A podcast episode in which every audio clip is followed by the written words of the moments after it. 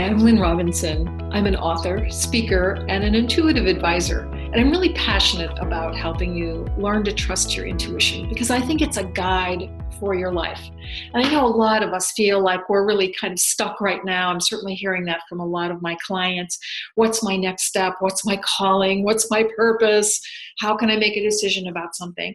And I think intuition is just an amazing guide and it can be very simple. It doesn't have to be complicated really one of the bis- biggest ways that intuition speaks to us is what you're excited about, what you're curious about.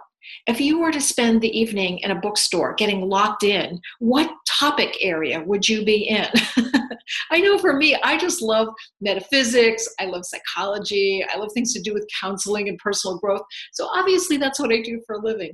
But you're unique. You are unique. And whatever it is that you're excited about, what your skill set is, what your interests are, that's part of your gift to the world.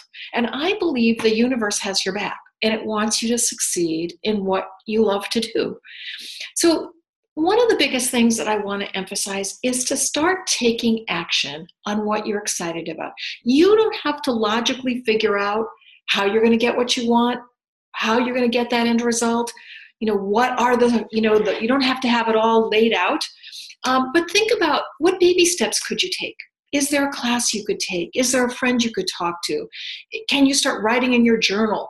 Can you read some books that are on your topic area? Is there somebody that you can speak to that does what you do? Or maybe read biographies of people who've succeeded in the field that you want to be in. Those baby steps are really important. And I also want to tell you that setbacks are normal. I can't tell you how often I've had a client who just simply says, Oh, you know, I had a setback. In fact, gosh, I had a client once who told me that she really wanted to be an artist. She showed me some of her work. She'd gotten taken that big action step to um, get into a, a, a contest, and she came in second place. And believe it or not, that discouraged her. She figured if she didn't get first place, it was the universe telling her it wasn't what she was supposed to do. So, listen, setbacks, although I don't consider getting second place a setback, but setbacks are normal. We all have them. So, really pay attention to those things to keep taking action on the things that you're excited about. And you are the one to do this thing. You know, gosh, I think that's the next big thing that I hear from everybody is who am I to do this thing that I want to do? And who are you not to? I have to be honest, you know, when I first got a contract to write a book, I got really overwhelmed with that idea. Who am I to do this? I started going through a whole list of people that made that wrote books and probably did a better job than I did or you know they did it better, maybe it wasn't up to me to do it. And I have to tell you the world needs you. The world needs your talents, it needs your skills, it needs the thing that you're passionate about and to do it in your own unique way. So I want to tell you you are the one to do this. Got it? You are the one to do it. Benjamin Franklin said, Hide not your talents, they were for use were made.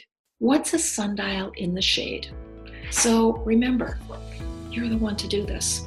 And if you want more information about all of this, how to follow your intuition, um, learning through videos, learn, I have lots of articles and blogs, please go to my website. It's lynnrobinson.com. L Y N N is my first name.